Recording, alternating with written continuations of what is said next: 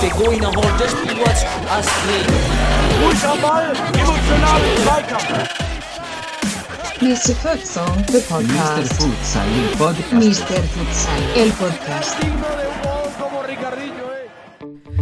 Hallo und herzlich willkommen, liebe Futsal-Enthusiasten an den Hörern. Hier ist wieder euer wöchentlicher Mister Futsal Podcast mit mir einmal euer Futsal-Economist Daniel Weimar am Mikrofon und auf der anderen Seite unser Goldjunge, unser Futsal-Goldjunge Sebastian Rauch. Hi Sebastian, Goldlöckchen. Goldlöckchen, genau. Hallo Daniel. Ähm, du bist unser, unser Silber, Silberlöckchen, ich bin unser Goldlöckchen, oder wie machen wir das jetzt? Achso, ja, ich bin No-Löckchen. No-Löckchen, ja, ich habe auch keine Locken, aber ja, danke, dass du mich Gold, Goldjunge? Goldjunge, Goldjunge, Goldjunge. Ja. Silberjunge. Der Goldjunge des Futsals. Ach Gott. Früher beim Streetsocker ja. mitgemacht, ganz dick in der Jugend ja. von Osnabrück. Ja, richtiger Goldjunge. Ja, ein richtiger Goldjunge, ja, hast du recht, aber ähm, ich glaube, wir sollten uns in Zukunft jetzt, also für jede, für jede Podcast-Sendung überlegen wir uns so kleine Spitznamen füreinander. Ich werde mir im Rahmen der heutigen Sendung noch einen für dich äh, ein, einfallen lassen, so hoffe ich.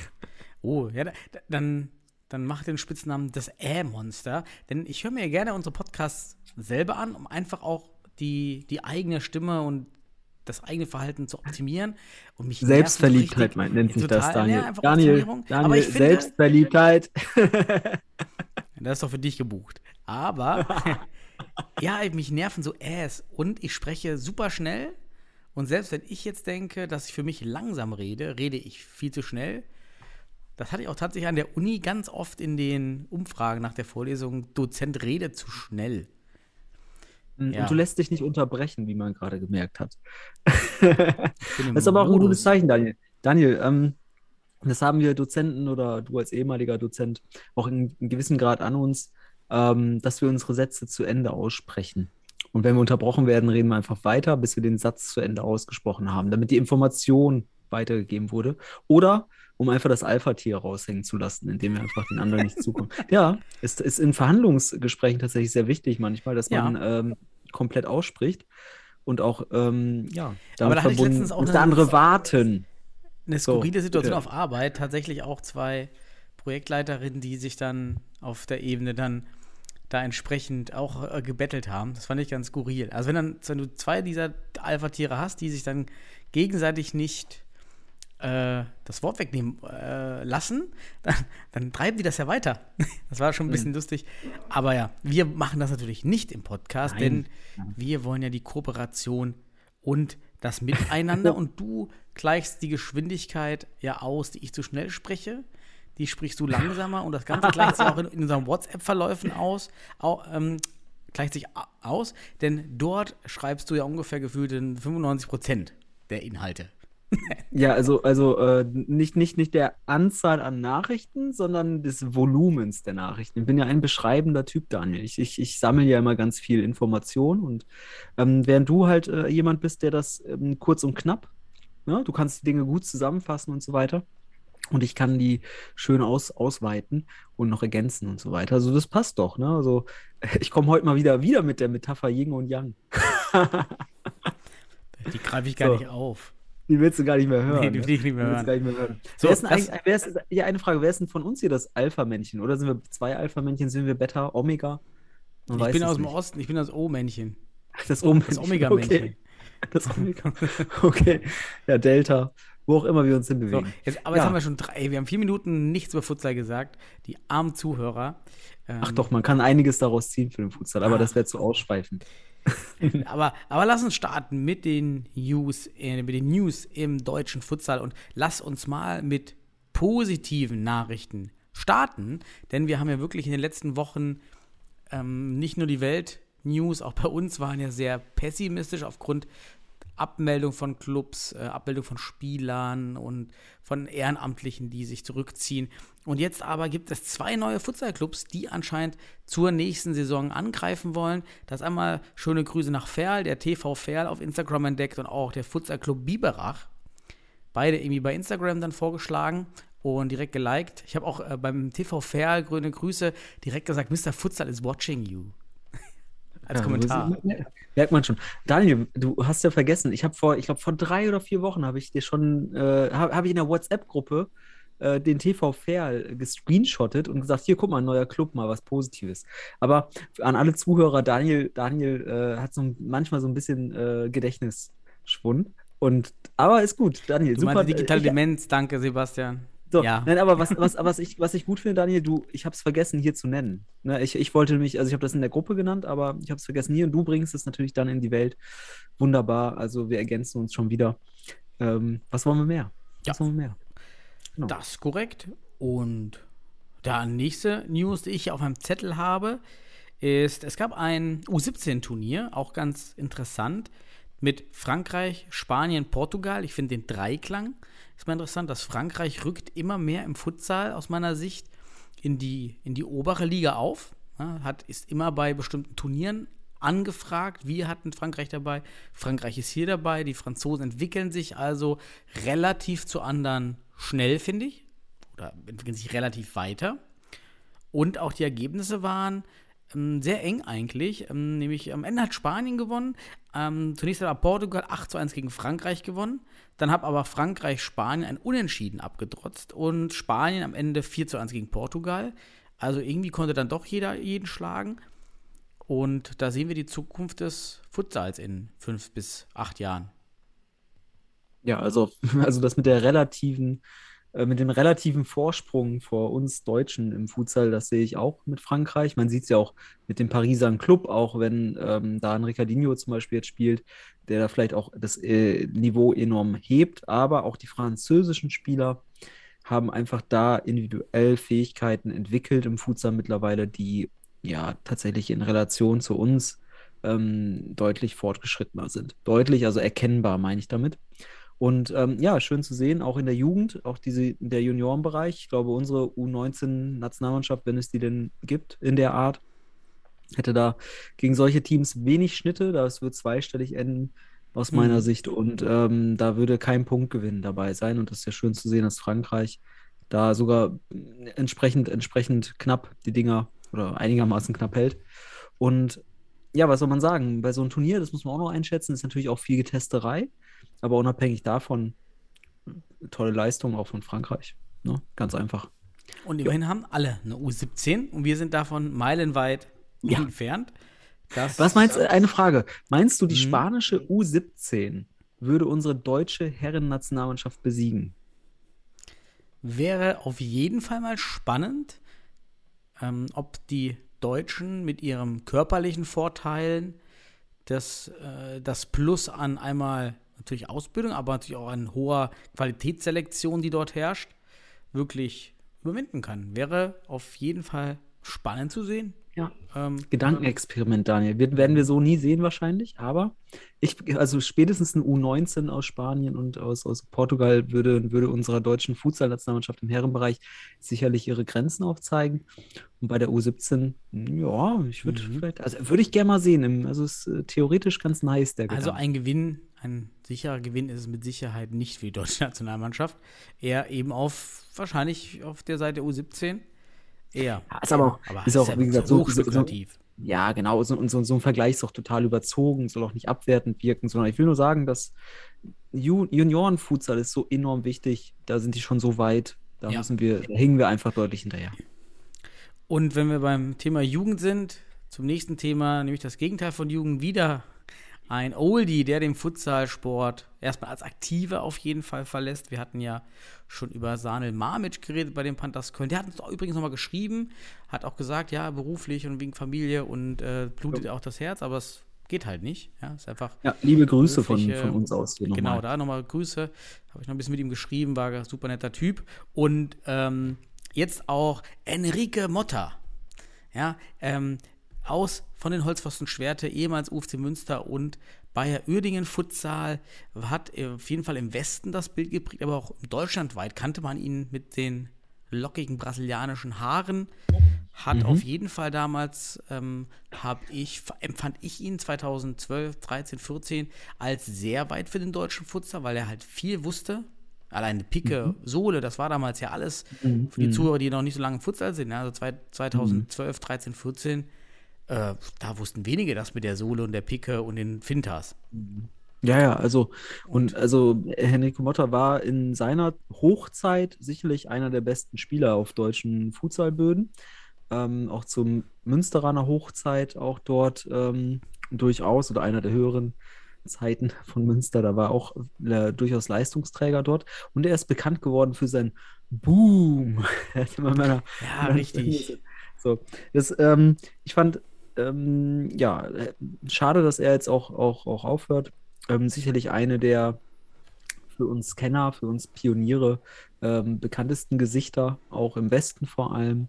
Ähm, ja, und ein kleines Enfant terrible mhm. aus der damaligen Zeit mit seinen Löckchen. Und hat auch viele Stationen durch, ne? Muss man auch einfach sagen. Kennt viele Vereine. Ja, also auch sympathisch, sympathischer Typ total. Immer der gute Laune-Kern eines Teams. Von daher hat er auch da viel geliefert. Und war ja auch Teil der, Doku, der, der bekannten W D R-Dokumentation aus dem Jahre zweitausendzwölf mit Paul Schomann, die wir auch immer wieder zitiert haben, auch in, dem, in der hundertsten Folge. Da war auch Henrique Motta mit dabei und hat halt sehr viel erzählt. Ja, von daher von uns erstmal alles Gute. Schade, auch er natürlich geht jetzt erstmal nicht anscheinend in ein Ehrenamt über. Das, was wir ja schon beobachtet haben. Ja, dann man geht halt aufgrund auch Beruf und Familie. Völlig verständlich. Da kommt der, da, da, da kommt das Tal für alle. Und ein, ein Tal ist auch, wenn ich, wenn ich bei Tal bin, ähm, oh, habe ich ein... Was kommt jetzt? Ja, Tal im, im Sinne äh, für, äh, für, für etwas, für niedrige Qualität. Oh, ganz schlecht umgeleitet. Ähm, ich habe einen neuen Instagram, Facebook, YouTube-Kanal entdeckt. Filio Futsal Goleiro. Wird mir ganz oft angezeigt. Ist so ein Torwart, der Futsal-Technik zeigt. Und ich kann auch wieder nur anhand dieses Instagrams-Kanal die, den Zuhörer hm, warnen, wäre zu viel. Aber wachrütteln, hinterfragt, was ihr dort seht. Also auch diese Videos sind echt äh, weit verbreitet, haben hohe Klickzahlen und an jeder Übung, die ich gesehen habe, sind echt elementare F- Sachen mhm. nicht optimal und das würde ich erwarten von solchen Videos, wenigstens, dass die Videos optimal sind. Also da sollte wenigstens technisch alles stimmen. Ja, da wird in der, in der ja. Grundbasis, da werden die Arme nicht geschwungen, wenn er umfällt, dann steht er, dann dreht er sich hoch, mhm. steht mit den Armen auf, ähm, läuft von der Grundlinie nach vorne und Und, und macht dann im Moment des Schusses irgendwie auch eine Kreuzstellung. Es waren viele Sachen dabei, die so nicht vorkommen im Spiel oder auch die einfach technisch n- mangelhaft sind. Aber es wirkt mhm. halt sehr. Ja, es wirkt für den, für den, für den Ahnungslosen, für den Einäugigen oder Blinden mhm. wirkt das gut. Ähm, ja, aber Daniel, da machen wir mal ein bisschen Futsal-Medienkompetenz hier und sagen, ähm, Instagram ist halt Unterhaltung. Da geht es um irgendwelche spektakulären oder unterhaltsamen Content. Oder ne, wenn dir solche Seiten angezeigt werden, bitte nicht immer für bare Münze nehmen, wenn das da schön aussieht, aber die Technik dann einfach genau. äh, suboptimal ist. Ne? Also es sind keine, keine Lehrvideos, würde man ich, sagen. Ich finde es immer ganz gut, solche Videos zu nehmen als Basis und sich dann Live-Szenen aus, aus, Profi, aus Profispielen anzuschauen und dann zu reflektieren. Ja, macht der, gibt es diese Bewegung, die der dort in, in diesem Video macht? Gibt, ist das relevant? Ist dieses Bewegungsmuster relevant? Ist ähm, das Verhalten in der Situation wirklich das, was ein Torhüter tut oder nicht? Ähm, es kann also mhm. helfen, zu wissen, ah, darauf muss ich achten, aber dann auf jeden Fall nochmal nachschauen. Ja, vielleicht, wir hatten ja. ja mal überlegt, so eine Videoreihe zu machen, wo wir solche Videos mal entmystifizieren, beziehungsweise korrigieren, unsere Meinung dazu sagen. Ähm, aber das ist natürlich auch wieder viel Aufwand. Ja, wir hätten so viele, so viele Möglichkeiten, haben wir und so viele Ideen manchmal, äh, zumindest in der Theorie. Ähm, von daher alles cool, aber das ist ein wichtiger Hinweis. Es gibt so viel Unterhaltung da draußen und ähm, vielleicht ist Instagram nicht der richtige Ort, um sich konkret Technik anzuschauen. Als Empfehlung kann man immer so ein bisschen YouTube nehmen, da gibt es ganz bestimmte Kanäle, wo man sich dran orientieren kann. Auch auf unserem YouTube-Kanal findet man noch m, zum Beispiel zum Torwartspiel entsprechende Analyse und mhm. äh, Lehrvideos, wenn man so will. Das wäre auch nochmal empfehlenswert. Ansonsten auch auf unserem Blog, da finden wir auch ganz viele Beiträge noch aus, ähm, aus den letzten Jahren, auch zu, zum Training, zu, zu entsprechenden ähm, taktischen, technischen, können wir nochmal sagen, alle, jedes Jahr mal so einen Hinweis geben, Individualtaktik für für Spieler und Torwart, alles ist da. Muss man nur ein bisschen recherchieren. Das findet man alles bei uns. Und ja, und Instagram ist dann die Unterhaltung. Und einfach auch breit streuen, so wie in so einem Aktienmarkt. Streut breit, ja, also schaut euch verschiedene Kanäle von, von Videos an, nicht nur ja. einen schauen. Das ist eigentlich genau dasselbe wie an einem Kapitalmarkt. Ja, aber, ja, aber Daniel, jetzt machst du schon wieder, ho- wieder zu hochschwellig, weil ähm, jetzt musst du so viel schon wieder, die, manch einer hat eine Zeit für, für ein Video.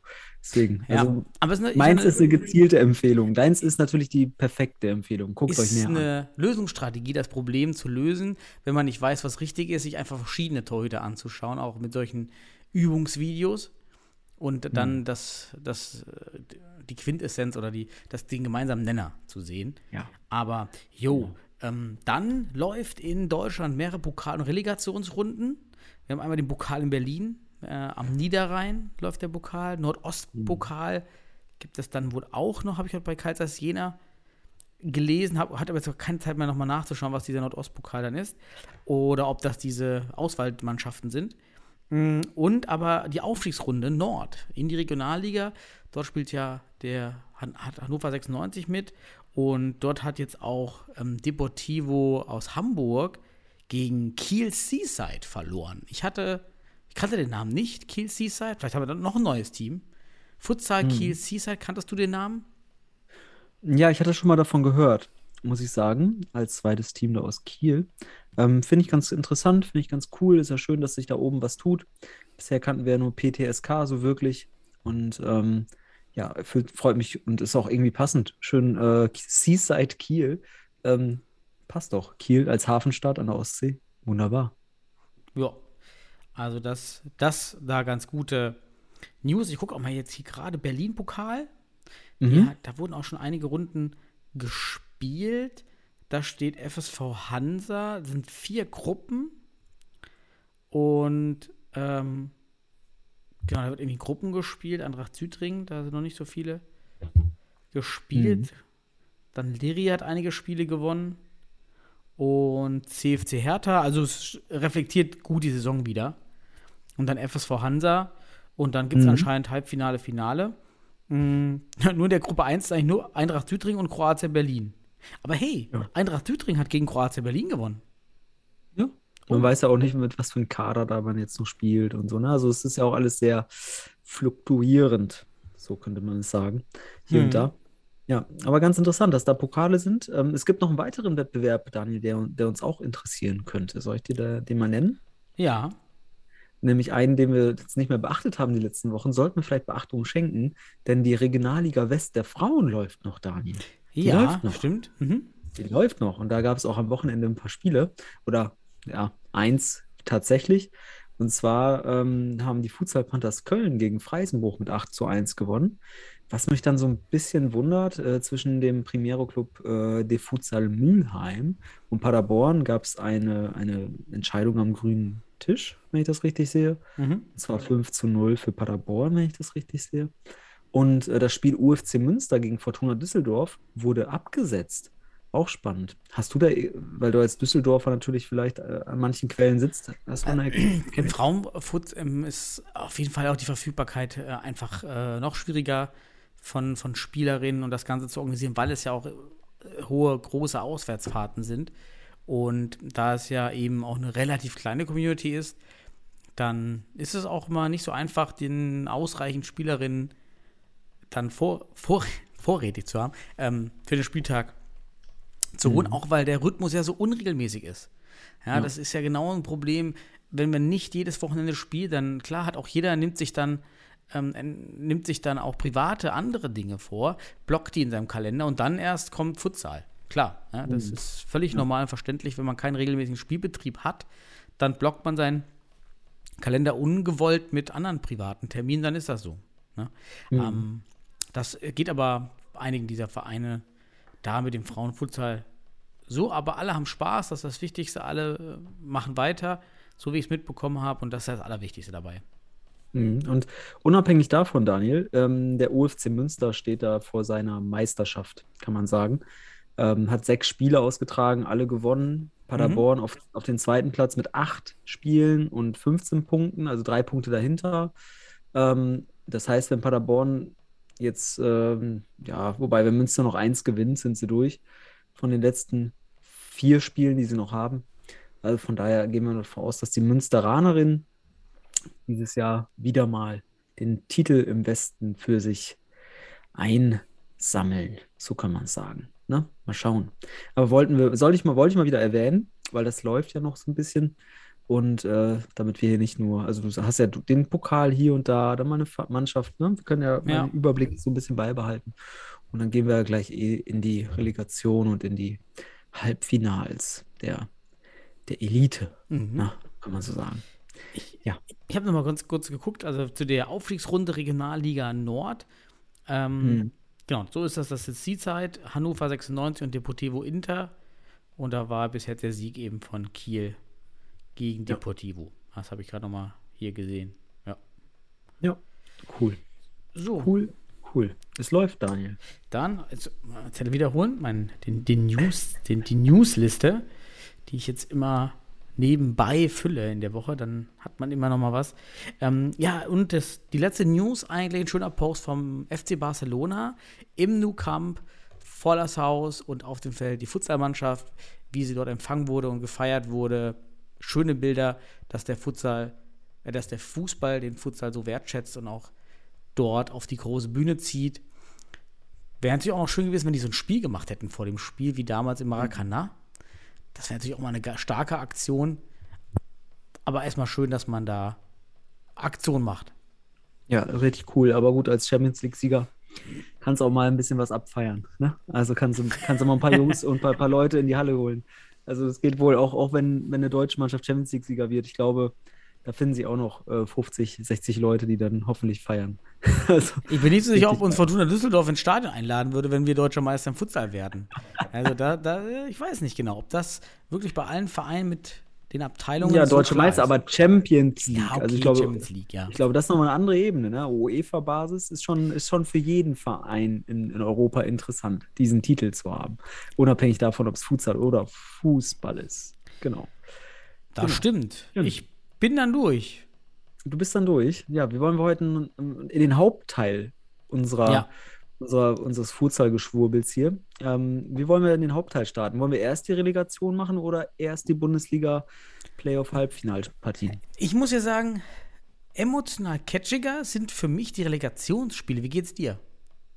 Mm, äh, zweierlei. Ähm, denn ich habe auch ein, also ja gut, es, beide Spiele, wenn man so will, im, des, der Halbfinals äh, in der Bundesliga mir angeschaut, komplett oder nahezu komplett. Und ich muss sagen, oh, da hat mich das auch emotional ein bisschen gecatcht, wobei von der, von, von der Enttäuschung die Relegation für mich ein bisschen größer war.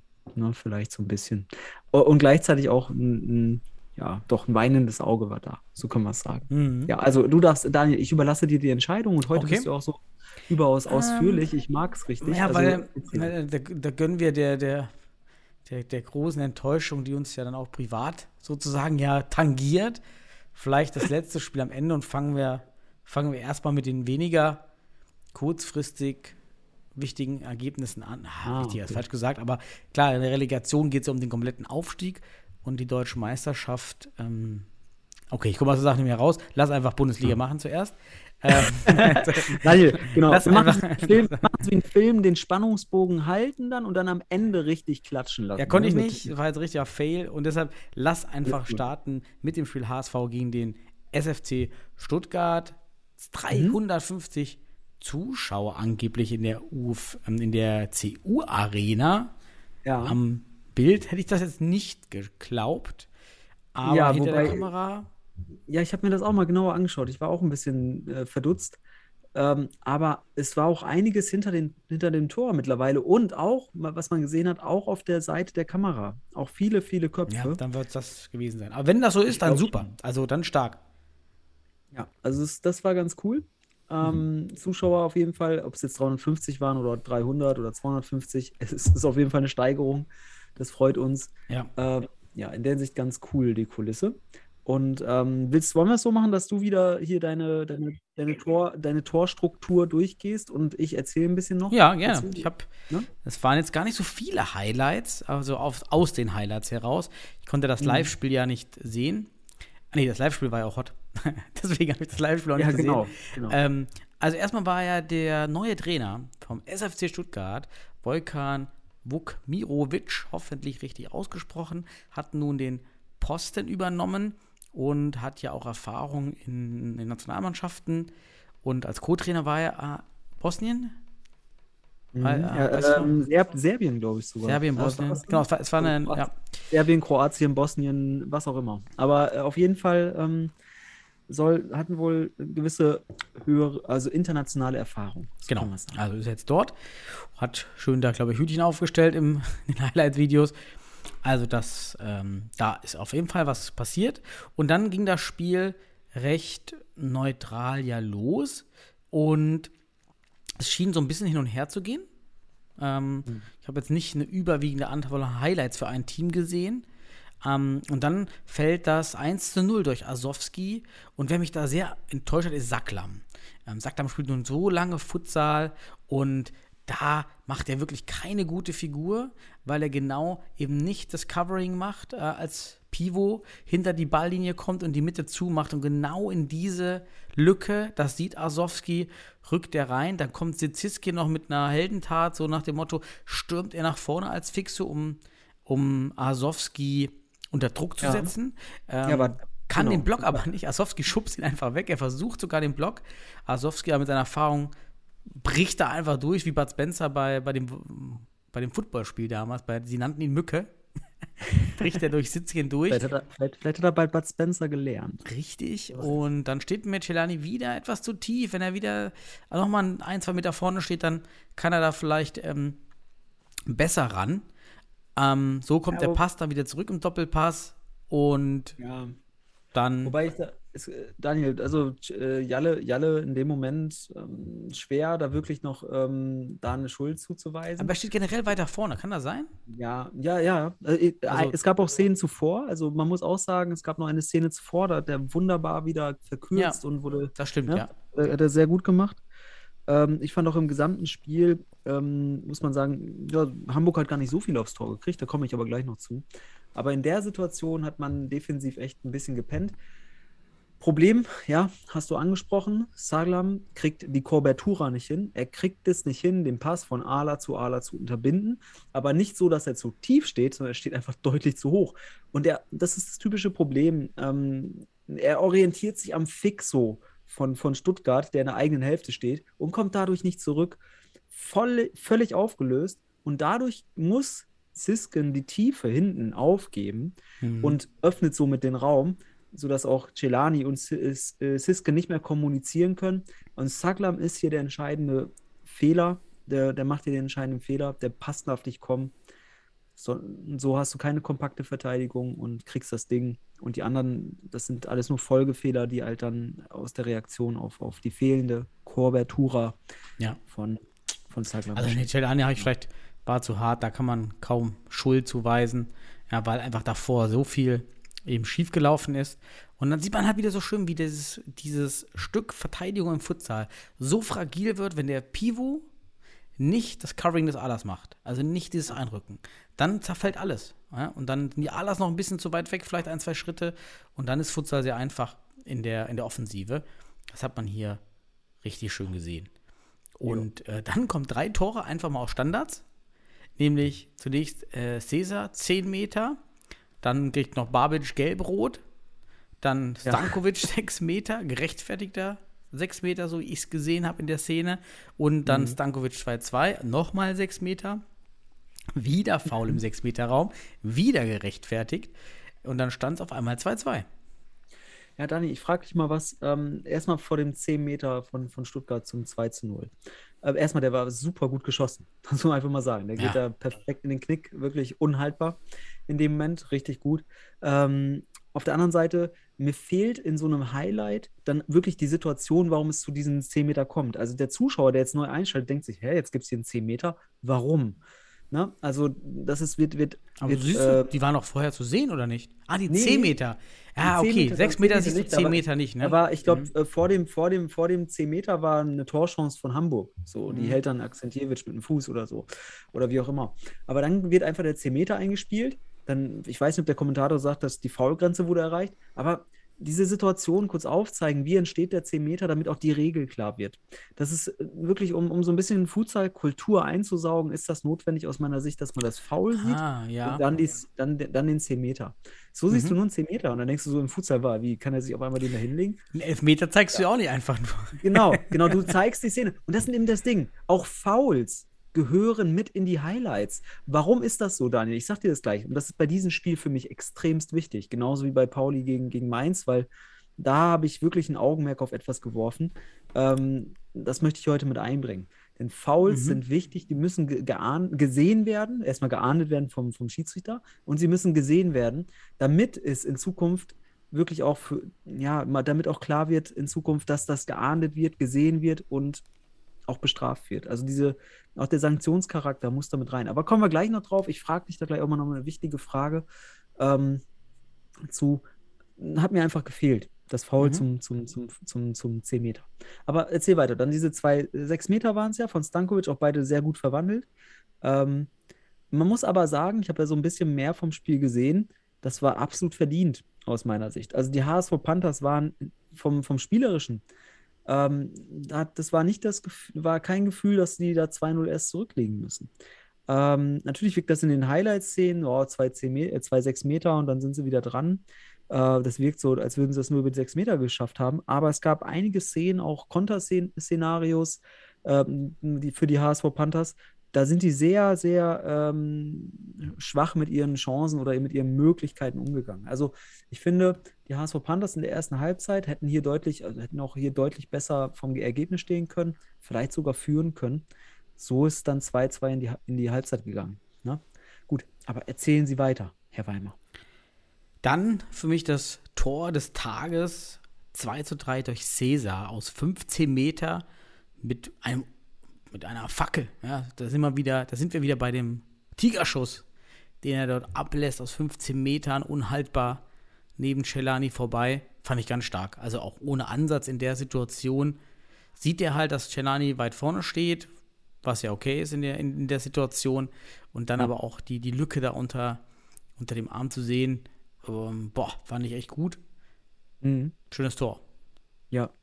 Super geiles Tor. Also Cesar zeigt hier einfach, was der für ein, wahrscheinlich auch der beste Linksfußaler der Liga ist. Ähm, zieht rein, fünfzehn Meter oder zehn, fünfzehn Meter, keine Entfernung, er sieht das. Was aber hier wieder problematisch ist, Daniel, wie verhindert man das in der Defensive? Indem der Pivot beispielsweise hier das Zentrum absichert, damit eben Cesar nicht reinziehen kann. Aber in der Situation, die habe ich mir auch genauer mhm. angeschaut, ist es so, dass Labiad mit den Fixo Arsowski versucht mitzulaufen und der dreht sich sogar mit dem Körper zu ihm, sodass Labiad mit dem Rücken zu Cesar steht und überhaupt nicht sieht, dass der Junge sich, den da, sich Meier hinlegt und dann einfach vorbeigeht und aus dem Zentrum die Schusschance hat. Da muss Labiad cleverer agieren, er muss Ball und Gegenspieler sehen, sieht er nicht, sieht nur Arsowski, deswegen kapiert er nicht, was Cesar macht und dann kann Cesar diese Klasse ausspielen. Diese super gute Klasse, das ist Top-Niveau Bundesliga, kannst du aber mit mit dem, was wir hier predigen, verteidigen. So ist das Ding. Das Top-Niveau der Bundesliga kannst du verteidigen, wenn du das beachtest, Ball und Gegner sehen. Das wäre jetzt ein Coaching-Point. drei zwei ist super entscheidend, weil Stuttgart spielt auswärts und führt dann drei zwei und Ham- Hamburg muss kommen. Von daher, die Szene in der Hinsicht sollte man in, in Hamburg nochmal analysieren, wie man mhm. da die Alas verteidigt. Zweimal haben die Pivots also jetzt hier falsch agiert, sei es Saglam oder in dem Moment war es Labiad. Genau, Punkt. Das stimmt. So, ja. Machen Sie weiter. Und dann kommt das End, das Endtor schon zum zwei zu vier nach einer Ecke. Und ja, das ist natürlich ein bisschen kritisch. Das sieht zunächst recht unspektakulär aus, auch wie so ein Eigentor, weil unser, der Magic Meier, Michi Meier, wird da ähm, ja, irgendwie von Arsowski in den Ball geschubst. Mhm. Also es ist wirklich ähm, schwer, ob es ein Foul ist oder Cleverness. Davor muss man sagen, wieder alle H S V-Spieler Blick auf Ball. Alle ja. gucken auf den Ball. Und da ist für mich eher das Problem, nämlich der Schuss, der dann abgefälscht wird von Meier, von ja, äh, Cinjic. Wie, ja, doch. Ähm, aber Daniel, aber da ist Meier für mich zum Beispiel, das ist ganz so in Ordnung, dass er nur auf Arsowski guckt in dem Moment, weil er, der macht das gut, Meier. Nee, ich meine nicht Meier, ich meine andere genau. vorne. Ich glaube, da stand Stankovic. Ja. Ähm, war, mhm. war eigentlich für den Schützen zuständig. und schaut bis ah, ja. zu dem Ball. Ja, was soll denn genau, passieren? Ich verstehe das immer nicht. Warum guckt man den ja, Ball an? Ich meine, ja. der Ball kann doch nur. Ja, leider. Der, der wird doch auf jeden Fall nicht vor einem. Also, wenn ich den Ball anschaue, dort wird er auf jeden Fall nicht landen. Mhm. Ja, also du hast in recht. Der rechts oder in der Mitte landen. Aber in der, ja, du in hast der Mitte, recht. Du hast recht. Das habe ich mir auch not, habe ich mir, habe ich mir so auch gemerkt und notiert. Stankovic guckt tatsächlich nur Richtung Eckfahne mit der Körperposition auch zur Eckfahne mhm. und muss eigentlich hier offen stehen, sodass er wirklich mehr oder weniger. Djindic war das, glaube ich, der Schütze, ähm, einfach auch aus dem Augenwinkel sieht. Auch hier fehlt wieder die Komponente, die individualtaktische Komponente. Ich sehe Ball und Gegenspieler, weil dann kann er sich auch passend mit dem Körper breiter in den Ball stellen und das Ding dann abblocken. Mhm. Und so kommt das, den Schritt zu spät. Und Meier, und jetzt komme ich auf die Szene aus meiner Sicht, und ich komme gleich noch auf eine weitere Szene, die wirklich, das war unter aller Sau, Ähm, aber hier in dem Moment aus meiner Sicht ein klares Foulspiel von Arsowski, ohne dass ich hier irgendwie Partei ergreifen will für die H S V Panthers. Warum ist das kein Blockverhalten? Ähm, weil der hier ganz klar mit den Ellbogen rausgeht und Meier gegen die Brust geht. Und dadurch macht Meier diesen Schritt zurück, kriegt den Ball gegen unter, unteren Rücken oder Popo, weiß ich auch nicht, und der Ball geht rein. Mhm. Aber das ist für mich ein klares Foulspiel. Und fatal ist, dass beide, Spie- beide Schiedsrichter eine klare Sicht auf das Geschehen haben und hier anscheinend nicht Blockverhalten und Stoß mit dem Ellenbogen unterscheiden können. Vielleicht sind sie überfordert mit der Geschwindigkeit oder sie haben die Erkenntnisse nicht. Aus meiner Sicht muss man das erkennen, weil es ist eine, im Halbfinale reden wir hier von einer Situation, aus meiner Sicht ist das zu viel gewesen, aber lässt sich drüber streiten. Manch anderer würde auch sagen, ist okay für ihn. Für mich in dieser Situation nicht. So, das mhm. ist mal dazu. Und ja. dann, dann war der Sieg des S F C Stuttgart besiegelt, wird, für mich ist er jetzt wenig, äh, wenig vor, äh, Vorsprung, das ist für mich einfach ja. aufholbar, das ist jetzt ja. nichts, was äh, eigentlich super viel, also sehr viel mehr Pressure geben sollte im Rückspiel, als ähm, mhm. wenn man gewinnt oder unentschieden spielt, wie auch immer. Also da ist eigentlich von beiden Seiten muss eigentlich genauso agiert werden. Ähm, ich fand es ganz witzig, ich glaube, das war hier beim H S V, äh, irgendwo war dann die Rede von Aufholjagd. War das das Spiel? Von, ja, ich, ja, ich glaube, glaub, von, von zwei null Rückstand und zwei. H S V mit Aufholjagd. Also, also, also im, im, Futsal, im Futsal von Au- ja, da, also eine, ja, oh, geht schnell, ne? Also null zwei kannst du mal innerhalb von einer Minute wegmachen. Ja, ähm, aber was ich, ich gibt, es gibt noch zwei Dinge, die ich zu dem Spiel noch kommentieren wollen würde. Einerseits, klar, das Ergebnis ist nix. Vor allem fand ich, die H S V Panthers müssen jetzt nur schauen, wie schaffen sie es endlich, den Gegner zu knacken, um wirklich mal die, ja, diese gefühlte Überlegenheit, die in diesem Spiel war. Also ich fand die nicht schlechter. Ich fand die tatsächlich sogar mhm. insgesamt ein bisschen aktiver und auch irgendwie, ja, Stuttgart typischerweise nutzt die Fehler der H S V Panthers aus. Wirklich sehr effektiv. Das zum einen. Und zum anderen möchte ich noch auf eine Szene auf, äh, eingehen, die, es gab mehrere Szenen davon und deswegen regt mich das auch so auf. Also es ist wirklich, ich, ich finde das, es war, gab sehr viele Unsportlichkeiten in diesem Spiel. Ähm, und eine Szene mhm. möchte ich nochmal genauer betrachten. Ich habe sie dir, glaube ich, auch ähm, weitergeleitet in der Gruppe. Ich weiß nicht, ob du sie schon gesehen hattest. Aber ähm, in einer Szene ähm, spielt äh, Ivankovic, ich glaube, oder der Ball geht auf den Ala, auf, auf Cesar oder so. Und Ivankovic zieht in die, ins, äh, in die Tiefe. Und auf dem Weg steht Ziskin vor ihm. Und in diesem Moment äh, nimmt Ivankovic den Ellbogen hoch und verpasst Ziskin hm. mit dem Ellenbogen ins Gesicht oder an den Kopf einen Elbow-Check. Ich fand erstmal das. Ein äh, erster Punkt, aller, unter aller Sau. Sowas im Futsal zu sehen, das muss man hier verurteilen. Das ist Körper. Verletzungsgefahr, also aus meiner Sicht. Das ist, man sieht das in dem Spiel, er, er nimmt den Ellbogen hoch und geht aktiv hin.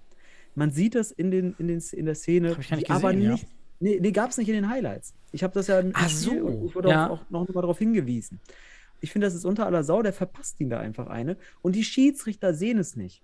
Die sehen es nicht ähm, und da frage ich mich, okay, man hat schon zwei Schiedsrichter. Ne? Gucken die beiden nur auf den Ball, können sie das erkennen? Der, ich sag dir eins, hätten wir hier den V A R, wie, wie damals bei der W M, das wäre eine glatte rote Karte gewesen, ja, das hätte man rausgeholt, eine glatte rote Karte. Und jetzt möchte ich dich mal was fragen, und das ist eine pädagogische Frage, jetzt für alle mal hier eine pädagogische Frage. Sollte man nicht solche Szenen, solche Unsportlichkeiten mit dem Ellbogen ins Gesicht, die der Schiedsrichter nicht erkennt, bitte in den Highlights präsentieren? Warum? Mhm. Mhm. Ja, also wäre das eine Idee? ich würde die These aufstellen, ja, unbedingt, weil wir, die These für mich ist, wir würden in Zukunft weniger solcher Szenen dann in, in, in echt sehen, wenn wir sie zeigen würden. Das wäre einfach das Ding. Man, mü Man müsste jetzt mal schauen, ob es in den Spielen mit Live-Kommentator eher zu solchen Szenen kommt, die dann aufgenommen werden, als in diesen Spielen. Denn wir wissen ja durch die Produktion von die Ligen, dass die Kameramänner vor Ort auf jeden Fall keine großen Futsal-Kenner sind, sondern einfach das Spiel aufnehmen. Und ich könnte mir vorstellen, dass in der Post-Production dann die, die Einsprecher wirklich nur zu den Highlight-Szenen gehen und das ganze Spiel gar nicht schauen. Also davon würde ich mal ausgehen, dass jemand, der dieses die Einsprecher macht, das Spiel nicht gesehen hat und deshalb vielleicht auch keine, auch diese Szene nicht sieht. Ähm, wohin ging jetzt zum Beispiel unser äh, Julian Luca, Julian Luca Schäfer, schöne Grüße, der die, die Stimme des Futsals, ähm, da immer, wo ich ihn auch erlebt habe in der Post-Production, dass da auch ein bisschen mit einem beeinflusst hat, Szenen, die da kommen, ne? Ähm, weil er es ja auch mitbekommen hat während des Spiels. Und da könnte man mal schauen, ob das dann der Faktor ist, denn da noch solche Szenen raus und die wären wichtig, bin ich bei dir, sollten gezeigt werden, aber wahrscheinlich mit dem Budget nicht darstellbar. Ja, aber völlig, völlig fehlgeleitet dann pädagogisch, denn aus meiner Sicht muss man diese, diese, man muss die Täter in der Hinsicht zeigen, vor allem in solchen Situationen, damit es in Zukunft nicht mehr zu solchen Täterschaften kommt. Das, das heißt, sie müssen sehen, ich werde gesehen. Das ist ganz wichtig. Wie du schon sagst, im Live-Spiel ist das nochmal was anderes. Ja, vielleicht gibt es da weniger. Es wäre auch interessant, das mal zu, zu, zu untersuchen.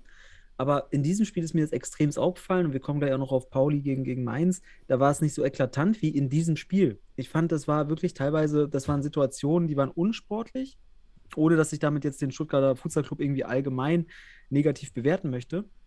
Also in diesem Moment, Ivankovic läuft an, verpasst mit dem Ellbogen ins Gesicht oder an, den, an, den, an die Schläfe, ähm, ohne dass da irgendwo der Ball in der Nähe ist. Und das sollte, ja, im Nachgang vielleicht sogar noch, aber ich, ich bin da auch jetzt gerade zu emotional. Aber aus meiner Sicht gehört sowas nicht auf den Platz. Das ist nicht mehr, das nennt man in der Sportwissenschaft, das ist nicht mehr assertives Verhalten, das heißt nicht mehr erlaubte Aggression. Und davon gibt es im Futsal eine ganze Menge. Blöcke, äh, körperlicher Einsatz, das ist kein, das ist kein weicher Sport. Aber ja, da muss man sich nur mal ein Pivot- und Fixo-Zweikampfverhalten anschauen. Aber in dem Moment ist das kein, keine erlaubte Aggression mehr. Das ist einfach nur noch eine, ja, leider eine fahrlässige, fahrlässige Situation zur Körperverletzung führen können. Und das ist aus meiner Sicht zu ahnden. Schiedsrichter sehen es nicht. Und das ist auch der Punkt, den ich hier nochmal bemängeln möchte an diesem Spiel. Ganz schwache Schiedsrichterleistung. Denn es gab zwei, drei solcher Szenen, die mir sogar aufgefallen sind, die mir auch im Nachgang nochmal, wirklich auch nochmal, sollte ich nochmal mir anschauen. Ähm, und deswegen, sorry, ganz schlechtes Gefühl, wenn solche Schiedsrichter im Halbfinale sowas nicht sehen. Und ja, dann ist halt die Frage, wie kann man das medienpädagogisch schluss, schlussendlich da aufarbeiten, dass da irgendwie ein Lerneffekt bei kommt. Ähm, ja, und gut. Aber der Stuttgarter Futsal-Club sowieso auch sehr emotional unterwegs. Ähm, Babic, ich weiß gar nicht, wie viele Platzverweise der sich noch in dieser Saison holen will. Der Kapitän hat ja auch schon wieder gelb-rot gesehen. Ähm, also das mal so als leise Kritik für unsportliches Verhalten aus meiner Sicht absolut. Da muss jemand das in der Öffentlichkeit auch mal darauf hinweisen. Ähm, mhm. ja. ja. Und ähm, wir werden sehen. Wird ein spannendes Rückspiel. Ähm, ich sehe die Panthers nicht chancenlos, aber der Stuttgarter Futsal-Club ist einfach mit seinen unbewussten Fähigkeiten, die er drauf hat, auch in solchen emotionalen Situationen und so weiter, bleiben die einfach unbewusst bei ihren Automatismen. Du siehst das, der Cesar, der kriegt den Ball, der weiß ganz genau, oh, ich sehe jetzt gerade da im Winkel, da ist was frei, er geht rein, haut rein. Das sind einfach Fähigkeiten, die, die wirklich schwer sind. Ähm, da muss man sich konzentrieren in der Defensive, um das zu verteidigen. Wenn das gelingt, ist da noch was drin für die H S V Panthers. Und wenn man vielleicht vor, oben, äh, vorne, vorne mal das ein oder andere Ding dann auch direkt versenkt. Ich glaube, das Rückspiel, also ich hoffe, das wird live übertragen. Ich weiß es jetzt gerade gar nicht, muss man, ich gucke mal gerade, Daniel. Ähm, und du kannst hier mal ein bisschen weiter erzählen. Jetzt. Ja, ich würde sagen, wir kommen mal zum Spiel bei Indorf gegen Hohenstein-Ernsthal. Ach, Entschuldigung, ich muss gerade inter- intervenieren. Es wird nicht live gezeigt, das Rückspiel. Es wird Hott ah. gegen P S V er erneut. Warum eigentlich das Spiel erneut? Hat der D F B das Spiel der H S V Panthers gegen, gegen Stuttgart nicht gesehen? Hat man nicht gesehen, dass das ein Nein, sehr enges Spiel war? Das liegt so vorher fest, Sebastian. Das nee, nee, das ist, war nicht oder? festgelegt. Das war nicht festgelegt. Da, da hat man tatsächlich, ich habe letzte Woche geguckt, okay. Das war noch nicht festgelegt. Aus, also zumindest hm. nach meinem Wissen, besten Wissen und Gewissen hier, Jetzt sehe ich es gerade, dass man das jetzt anders gelegt hat. Also ich hätte mir gewünscht, hier das andere Spiel jetzt zu sehen, weil ich es fand, ich fand es auch, ich habe ja beide gesehen. Ich fand es irgendwie schon ein bisschen interessanter. Interessanter. Natürlich Hott gegen Weidendorf auch hochklassig, da kommen wir jetzt drauf. Und machen wir einfach damit weiter, bevor ich hier... Mein, genau, mein, denn dreihundertfünfzig Zuschauer in Weilendorf, schöne volle Halle, ähm, haben auch ein vier zu zwei gesehen. Ähm, es gab leider keine extra Highlight-Zusammenstellung. Das war etwas schade. Ich konnte dann hier äh, wirklich doch, nur... Doch, am Ende schon, Daniel. Doch, jetzt... jetzt, jetzt Ach, ich muss ans Ende des Videos gehen und dann kommen die Highlights? Nee, nee, am, äh, wann war das? Am, am Montag, glaube ich, spät. Ach so, ah, ja, da habe ich dann... Irgendwann kamen kam noch die Highlights rein. Ah, naja. Okay, ich bin jedenfalls zu den äh, Tor-Szenen vorgesprungen und mhm. ähm, ja, habe da eigentlich auch wieder schöne Tore gesehen. Und das eins zu null macht Fogazza und äh, hier rückt Korluka zu früh, äh, rückt zu früh raus, um Wittig unter Druck zu setzen. Wittig kommt mit dem Ball. Korluka für mich viel zu früh raus, denn Husaric, also löst den Fixo auf, rückt raus und Husaric hätte ja vom linken, vom, vom, vom Ala, vom rechten Ala, vom entgegengesetz der Seite des Balls in die Fixo-Position rücken können, aber viel zu weit weg dafür. Das heißt, das hätte Korluka sehen müssen, dass er diese Rotation in dem Moment nicht machen kann. Dann hätte man noch ein bisschen verzögern müssen, um zu warten, bis Husaric zurückkommt. Und dadurch, dass er nach vorne geht und Husaric nicht in der Mitte ist, ist am Ende Fogazza ja am zweiten Pfosten frei. Und dann kommt halt auch ein schöner Pass rüber, ne? Ja, sehe ich, seh ich genauso. Ähm, ich kann es nur damit ergänzen, dass, dass man sieht, dass da Weilendorf hier einfach viel zu weit, nicht kompakt genug verteidigt und dadurch einfach äh, in Situationen kommt, wo sie das, diese Geschwindigkeit, wenn so ein eins gegen eins von, von Wittig, der das sehr, sehr gut macht, gewonnen wird, dann kann man da nicht mehr mithalten. Deswegen ist hier eine kompaktere Möglichkeit äh, oder Verteidigung n- nötig. Verpasst man in der Situation und gegen Hohenstein wird das bestraft. eins zu null.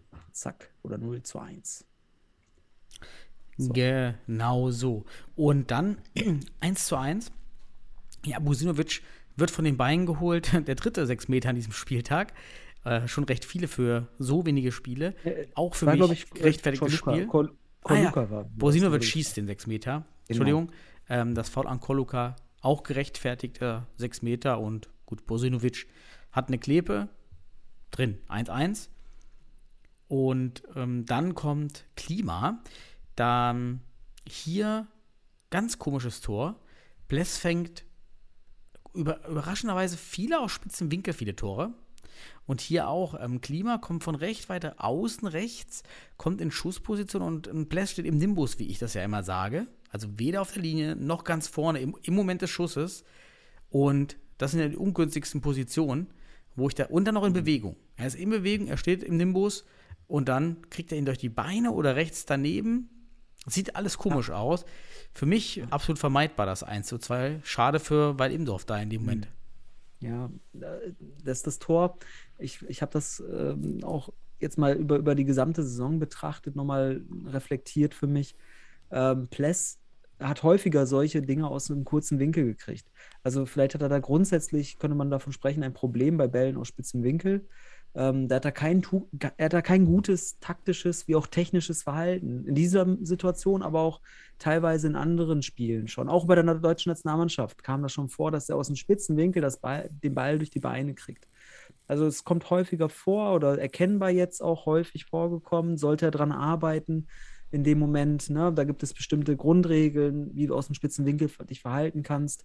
Ähm, weil aus dem kurzen Eck den Ball durch die Beine ist natürlich, kann passieren.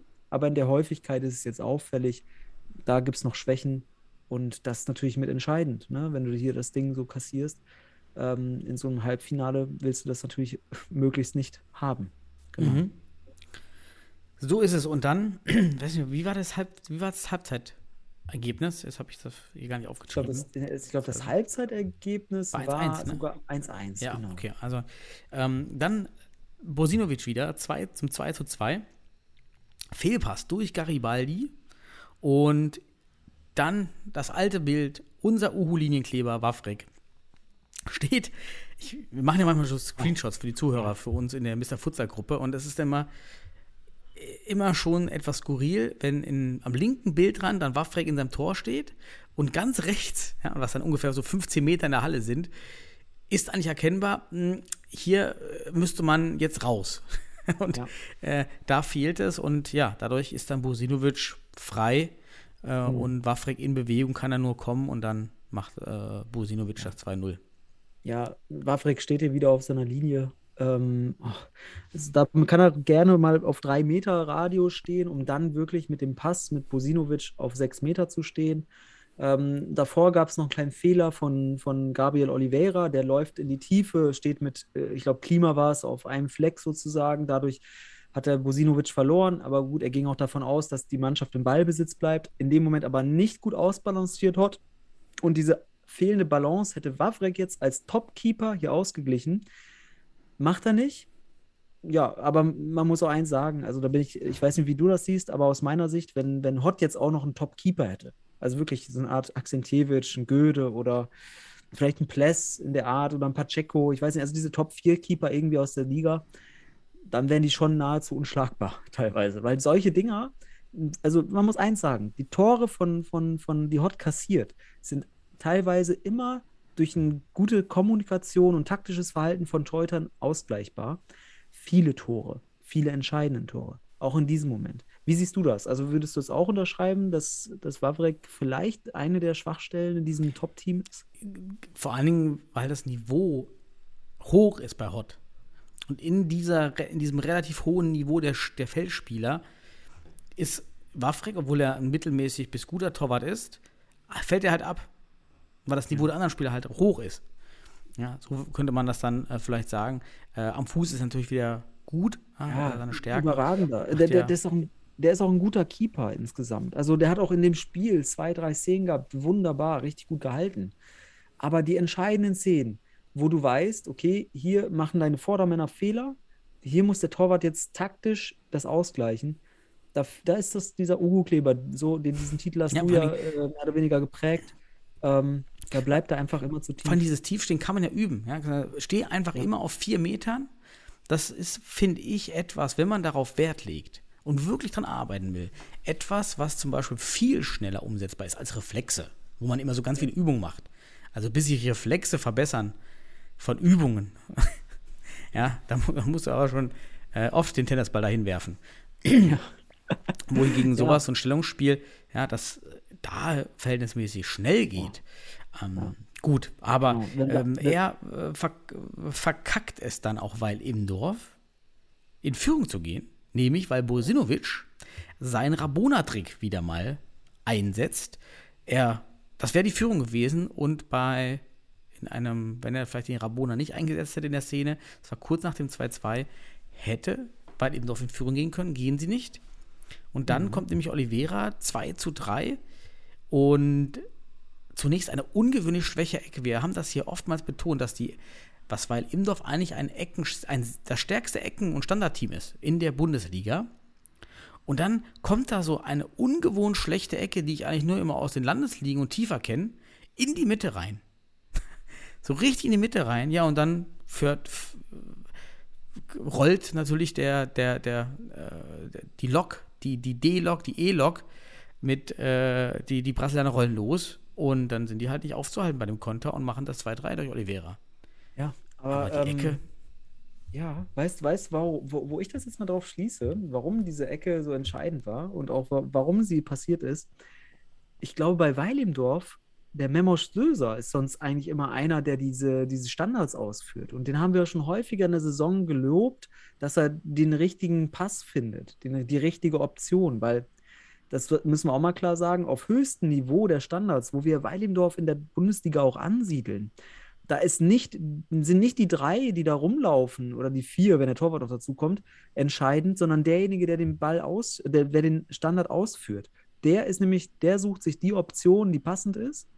Und in diesem Moment, ich glaube, Memos Söse auch, ich habe den kaum gesehen, ähm, war der überhaupt im Kader so gefühlt, ähm, fehlt er. Und das ist ein Keypoint. Davor die Szene mit Bosinovic, na, wie du schon mhm. sagst. Also das war ja noch... Ähm, Das war ja, war ja gelinde gesagt, dass er da den Rabona macht. Man muss aber auch sagen, das ist halt der Typ Bosinovic, das kriegt man, wenn man ihn hat. Der kriegt wirklich Genie und, und, und Wahnsinn in dem Moment. Und in dem Moment ist es der Wahnsinn, das macht, da, da macht er diesen Trick. Da kommt Wawrik übrigens gut schnell raus, wird aber dann eigentlich auch schon ausgespielt von Bosinovic und dann stolpert er über seine eigenen Beine. Ja, gut, wenn das Ding drin ist, feiern wir ihn wieder alle ab. In dem Moment war es vielleicht eine, ein Keypoint und dann kommt so mhm. eine Situation und da schließe ich drauf, dass dann wahrscheinlich Memo Söser hier gefehlt hat in dem Moment, der vielleicht die bessere Eckball, der Eckball-Ausführer ist. Ja, und dann macht das Hott gut. Ne? Auch wunderbar in die Tiefe gespielt, quergelegt, auch überlegt.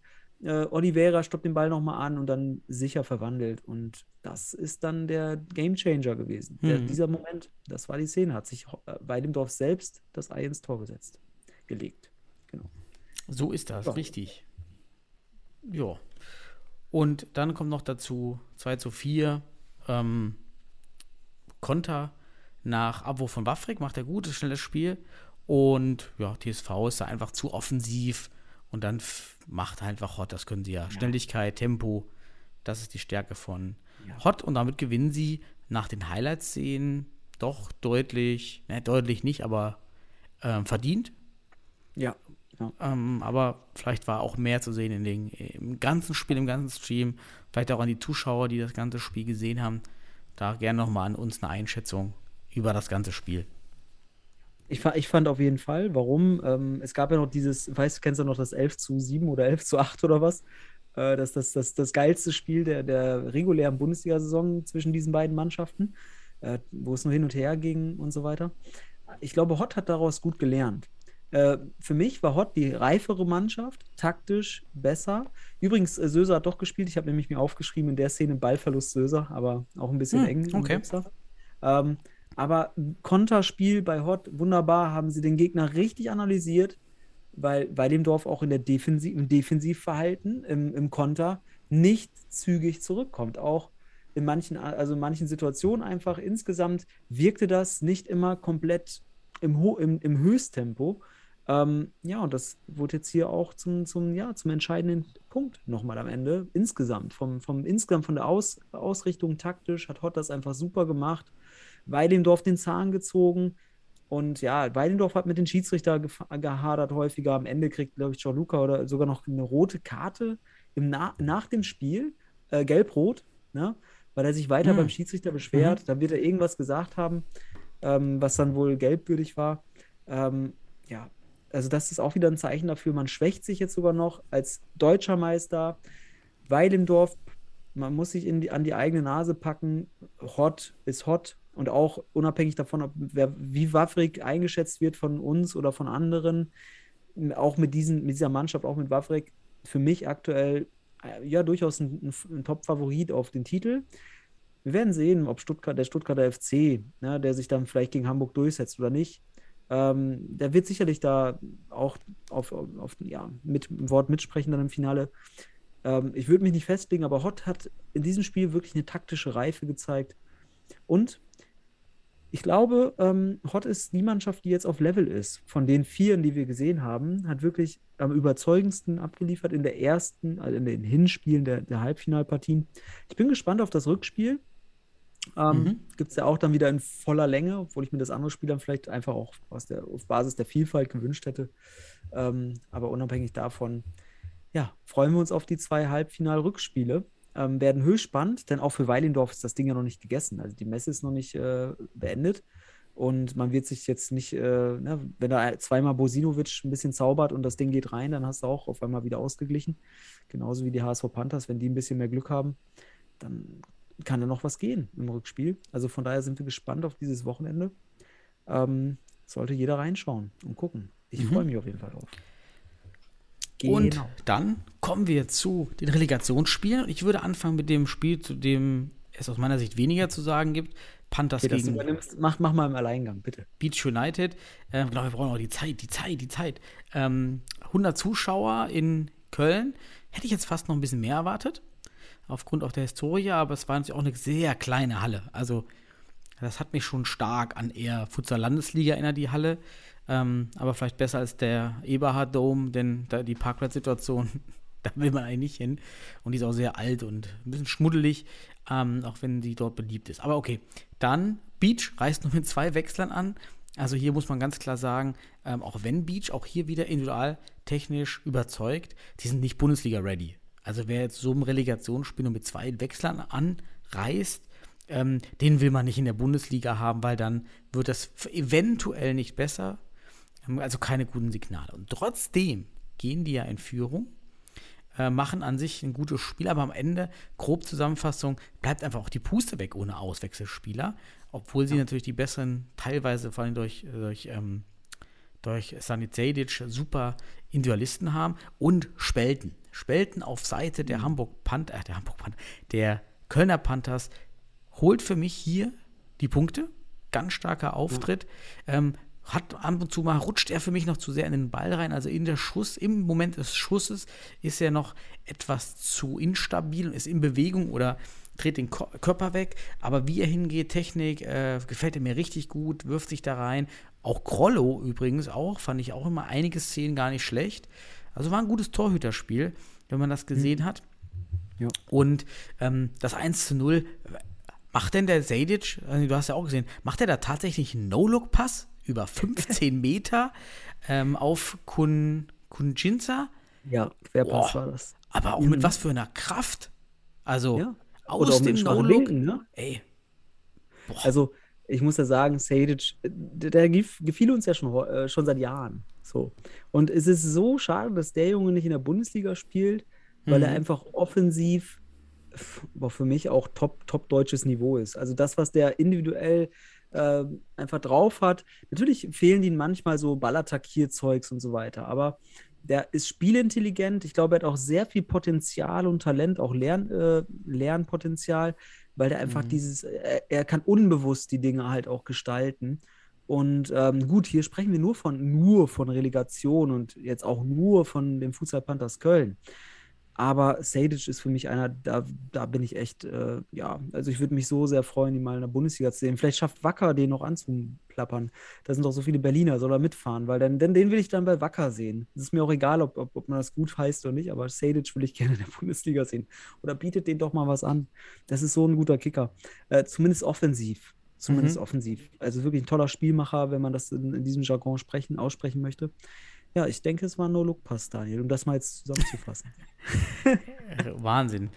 Ja, und dann rollt der, das, das die, die, die Kölner, der Kölner D-Zug rollt los. Hirosawa eins eins, da sieht man die Defense von Beach völlig überfordert.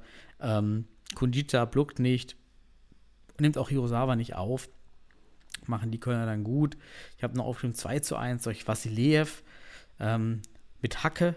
Ähm, dann äh, ja. aber auch keine Raute bei Beach in der Verteidigung. Ähm, Übrigens eine interessante Szene, weil, weil Grikic äh, davor ein Über, irgendwie so einen Übersteiger oder Finte macht und eigentlich schon die falsche Option wählt, weil der, der sag mal so, der hätte eigentlich an der Seite rechts vorbeigehen können, das war alles frei und geht dann doch ins Zentrum, mhm. weil der mit diesem Übersteiger seinen Gegenspieler in die Richtung geschickt hat. Das war ein doppelter Übersteiger, ich kann mich nicht mehr richtig erinnern. Aber es geht dann trotzdem noch ins Zentrum, macht das auch gut dann noch. Äh, auch schön, ich glaube sogar ein Hackentor von, von äh, wie heißt er gleich nochmal, äh, was, was Vasiliev. Oh Vasiljevic, äh, genau. Vasiljevic. Ja, okay. Ja, auch, passt schon. War schön, wollte ich nur kurz erwähnen, mhm. kann man den halt jetzt mal anschauen, wirkte cool. Aber ich habe ja. dann auch nicht mehr aufgeschrieben, denn es war dann am Ende, wenn man die Szenen durchgeht, äh, war, war es immer das gleiche Muster, Beach keine Kraft, Beach keine Auswechsler, Beach keine Defensivordnung, also es war bei jedem Tor ja. der Kölner ersichtlich, also hier hat das technische Know-how, das taktische Know-how der Kölner gewonnen, plus ja. die Kraft, die dann eben doch schwindet mit Auswärtsspielen nur zwei Auswechslern. Mhm. Ja, von daher geht das alles so in Ordnung und ja. da warten wir jetzt erstmal auf das Spiel der Spiele Jahn Regensburg gegen Kölner Panthers. Das ist ja so ein bisschen der Spiel, das Spiel der, der beleidigten Leberwürste aus dem letzten Jahr mhm. oder aber auch die ähm, gerade die Clubs, denen, die halt sehr viel Pech hatten, aufgrund dieser doch sehr umstrittenen Regelung der, der, der Bewertung der letzten Saison unter Corona-Bedingungen, die eben nicht in die Bundesliga gekommen sind. Damals nochmal vielleicht alle Zuhörer, die nicht das mit, die es nicht mitbekommen haben. Ähm, Jahn Regensburg hatte damals ein Spiel gegen Penzberg verloren, dann wurde die Liga abgebrochen, also noch andere Spiele, aber das war halt das Entscheidende, weil dadurch kam Penzberg in die Liga.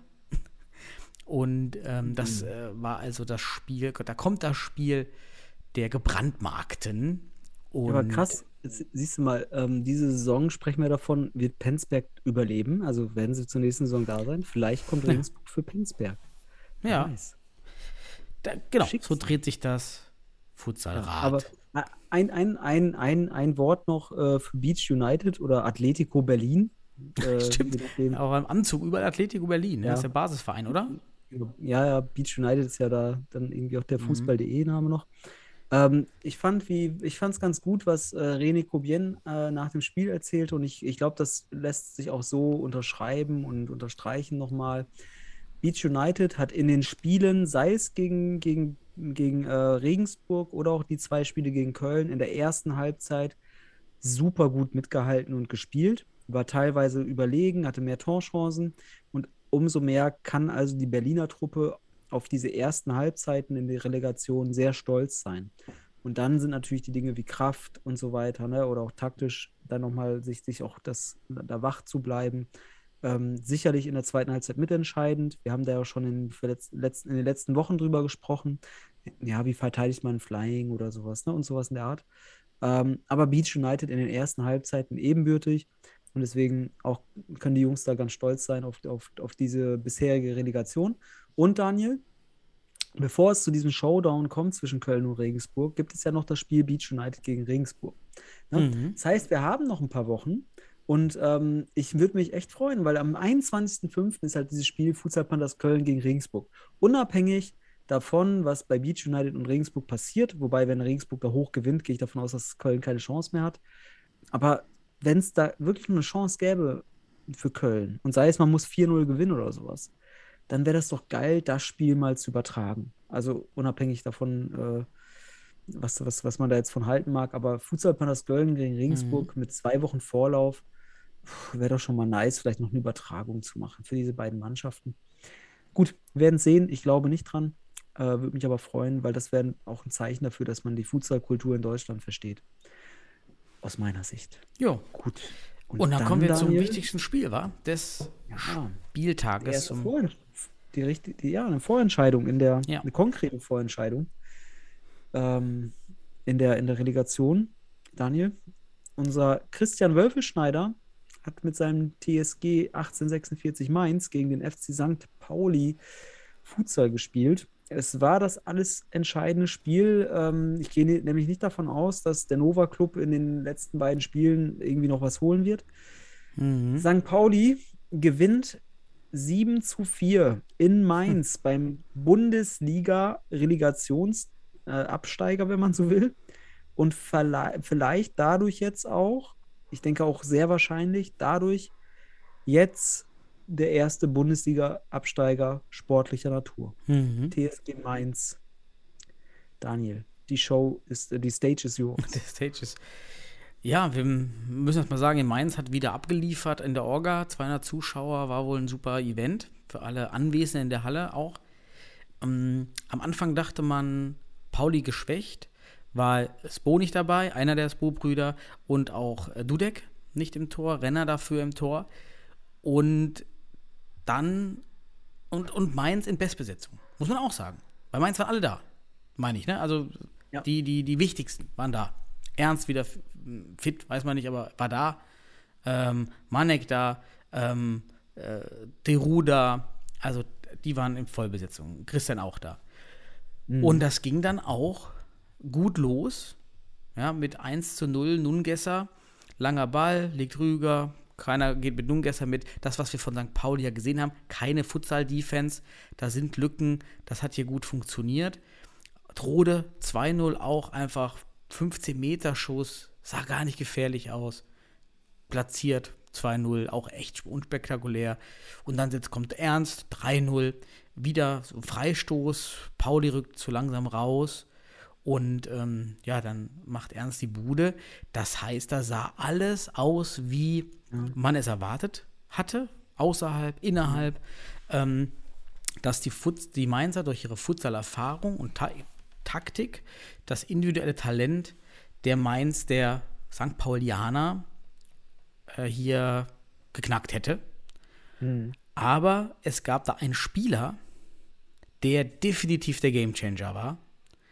Ähm, und ich äh, im, im Nachhinein im Interview war, hat auch nochmal Patrick Ernst Bunz immer vom Sankt Pauli darauf hingewiesen, wie man den Gegner analysiert hätte und dass das Ganze dazu geführt ja. hat, dass man, also, dass man das quasi dann geschafft hat durch äh, taktische oder äh, durch, durch taktische Finessen oder auch das erwartet hat. Es war ein Spieler. Es war ein Spieler, der ja. einfach durch die Reihen wie Butter gegangen ist. Ja, das muss man hier so festhalten. Aus meiner Sicht, ähm, das ist der Punkt. Und das war, boah, der Name ist natürlich Hichem Methidi.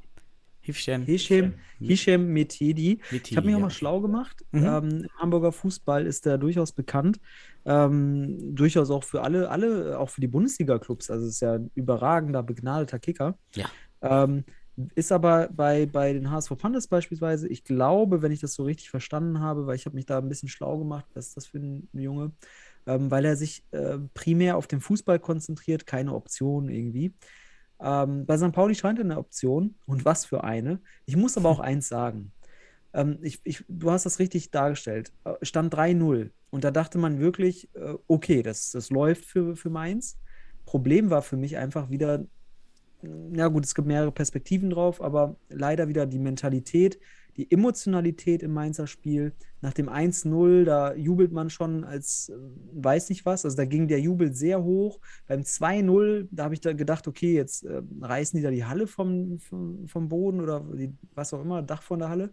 Ähm, und dann machst du drei null nach fünfzehn Minuten und äh, guck dir mal das nochmal an in den Highlights, wie Timo Ernst, der ju- jubelt, ich will das nicht falsch interpretieren, aber aus der emotional interpretativen Ebene sieht das aus, als wäre man da sehr erleichtert gewesen und das Gefühl ist, als ob man es geschafft hätte. Und das ist so ein mhm. Punkt im Futsal, Emotionen in der ersten Halbzeit, bitte kontrollieren aus meiner Sicht. Das war nämlich auch schon verhängnisvoll für Mainz hier und da in der Bundesliga, dass man hier vielleicht auch sich nicht weiter fokussiert hat. Fokussiert heißt hier, mental, emotional stabil zu bleiben. Und jetzt kann ich dir eins sagen. Ich kann dir ganz einfach sagen, was hier, was, wer hier gegen was verloren hat und wer gewonnen hat. Die Fertigkeiten haben gegen die Fähigkeiten verloren. Denn Fertigkeiten sind etwas, was du immer wieder bewusst abrufen musst. Das heißt, du musst Konzentration haben. Und Mainz ist eine Mannschaft mit Futsal-Taktik, guter Basis, aber auf Fertigkeitsebene. Das heißt, wenn die emotional ins Chaos kommen, wenn die mental ins Wackeln kommen, dann können die das nicht mehr unbewusst abrufen, weil die das unbewusst noch nicht so implizit und drin hat, haben im Kopf und auch im, im, im, Kor- im Körper. Das ist der, das Problem. Fertigkeiten sind etwas, da musst du dich noch konzentrieren. Während aber Fähigkeiten, so wie der Methidi, die ausge, ne, diese individuelle Klasse, das ist unbewusst, das nutzt, das hat er verinnerlicht, das ist dieses Talent, was du meinst. Der sieht das, dass die schwimmen, dass die chaotisch sind und dann macht der in diesem Chaos kreative Sachen. Das ist mhm. eben das Ding. Das sind Menschen, die unbewusst mit Chaos umgehen können. Also für den einen ist das Chaos, die können sich das nicht erklären, weil sie eben auf der emotionalen Basis sind im Moment und nicht mehr kognitiv fähig sind, das wirklich bewusst hinzukriegen. Und das ist bei Mainz passiert.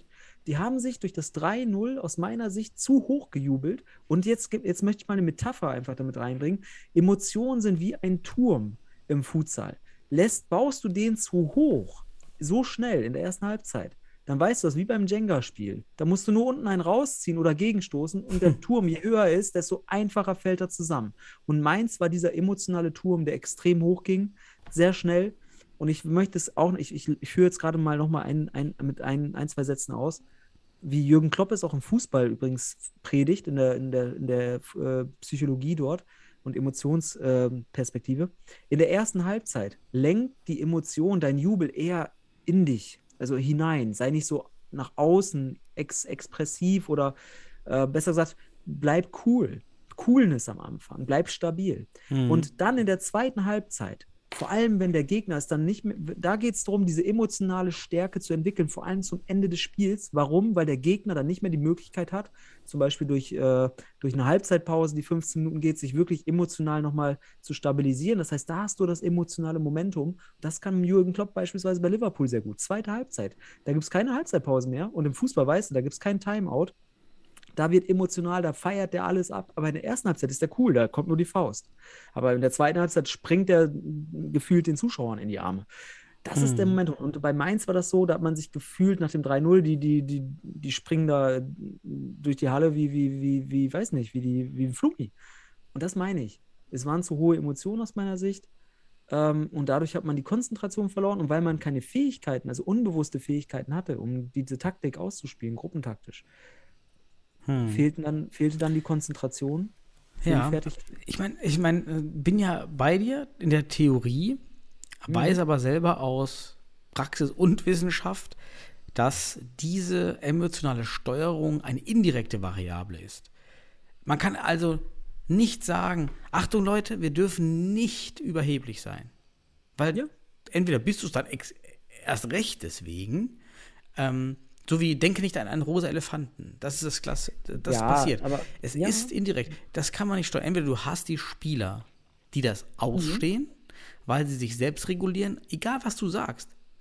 Egal, was man, auch wenn Trainer mal sagen, ja, ich habe da was gesagt und aufgrund, also die Kausalität sehe ich nicht. Es gibt Fälle, da sagen die Trainer, ja, bleibt ruhig, ja, aber stopp ähm, dann. Wir haben noch nicht gewonnen und dann gewinnen die mhm. tatsächlich, dann sagt man, ja, weil ich, weil wir uns nicht ähm, da mitreißen lassen. Nee, das war einfach Zufall. Mhm. Das ist einfach random für mich. Daniel, Daniel, stopp, stopp, stopp. Das Ding ist, du, das ist kein, das ist auch kein Vorwurf an Mainz. Das ist, also das, das ist, die haben einfach nicht die Fähigkeit, das zu steuern in dem Moment. Ja, ja. Ähm, Es gibt, das kann man auch nicht steuern. Ja, okay. Man kann, ja, doch, man kann nichts machen einfach. Du musst der aktive Part in der, in, in der Geschichte sein und diesen aktiven Part in der Emotionssteuerung hat Sankt Pauli in der zweiten Halbzeit übernommen. Dann gab es nämlich so Kleinigkeiten, Nicklichkeiten, hm. Tritte ah, okay, auf das meinst du. Ja, okay. Und das ist der Moment, die wissen das. Und auch Stuttgart beispielsweise in Hamburg, die wissen, die sind emotional. Die, die gehen, da denkst du, was ist denn da los? Schon wieder eine rote Karte für Babic. Aber die haben diese unbewussten Fähigkeiten, mhm. die gewinnen. Diese unbewussten, die können, die können am Futsal spielen. Das hat man eigentlich gewusst, weil ich habe das Spiel ja gegen Kiel ja. gesehen. Und das Spiel in Kiel, wo es ja auch ein entscheidendes Spiel war, war genau dasselbe. Kiel hat sich in diese Konflikte reinziehen lassen, hat damit die emotionale Steuerung, wie du sie nennst, aus der Hand in die Sankt Pauli-Hände gegeben, aufgrund ja. der Art, dann so einen Kampf zu führen, der, die man führen kann, durchaus so in den Regeln. Ähm, und dadurch wird emotionalisiert und dann lässt man sich da ablenken. Und das hat bei Kiel geklappt, das hat jetzt hier geklappt. Ja. Und jetzt sind wir bei dem Punkt, Mainz wahrscheinlich raus, Sankt Pauli drin. Was erwarten wir davon? Das ist zwar schön, dass man mit diesen Mitteln solche entscheidenden Spiele gewinnt. Aber wie siehst du denn das für eine ganze Saison? Und auch schön, dass der Medi- Medici, Medici hier diese ganzen Tore gemacht hat. Die super mit Fintas und allem, mega. Mhm. Aber wenn er nicht zur Verfügung steht nächstes Jahr, was bringt das? Man, was bringt das dem Futsal jetzt? Wo stehen mhm. wir da jetzt? Was denkst du?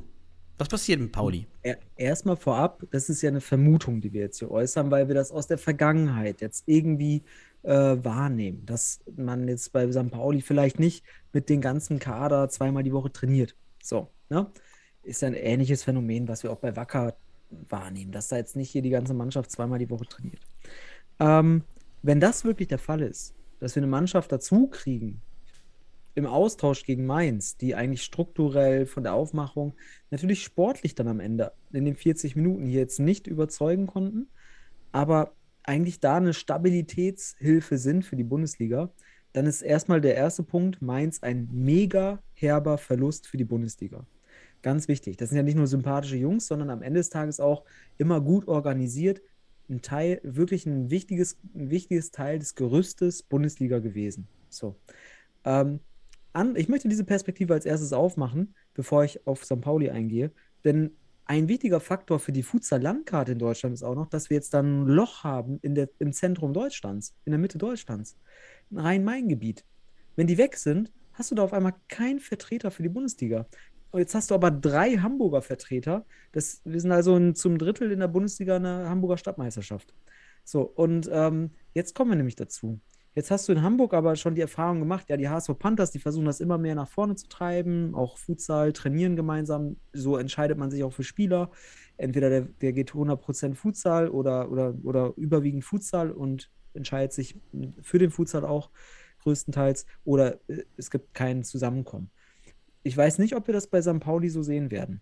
ob, ob wir da wirklich auch dann die Futsaler sehen oder halt die besseren Fußballer, die dann halt am Ende des Tages von Samstag zu Samstag zusammenkommen. Das wäre nämlich die These, die wir jetzt ableiten können. Allerdings, mhm. und deswegen, da würde ich nichts vorwegnehmen, weil Patrick Ernst Bunsemeier ähm, ist ja auch ein Enfant terrible, ne? Man mag ihn mögen oder nicht. Das wird sich auch alles erst beweisen in der Bundesliga, ähm, wenn Pauli sich jetzt sportlich qualifiziert hat und damit verbunden also hoffentlich auch strukturell die Voraussetzungen schafft. Und da wissen wir auch, die, die Hürden sind nicht hoch. Also von daher, das sollten sie auch schaffen als Hamburger Club. Dann sollen sie sich beweisen. Sollte es aber dazu kommen, dass wir da ähnliche Szenarien wie bei Wacker haben und dann sehen wir mal den Spieler, mal den, dann darf der nicht spielen. Und du hast immer noch bei, bei, bei, bei Fußball punkt de immer noch keine Angabe zu Spielern, ja. zuhauf. Mhm. Natürlich ist das ein Persönlichkeitsrecht, aber come on, du spielst in der Bundesliga, man sieht dich im Fernsehen. Also im T V, im Stream. Ne? Also bitte da, bitte eine Angabe machen, damit wir da Transparenz kriegen. Also Transparenz und dann bitte beweisen, dass man Futsal will, auch die Spieler. Und ähm, das wäre schön, denn das wäre wär die Bereicherung für die Bundesliga oder zumindest ein Ausgleich für den Verlust von Mainz.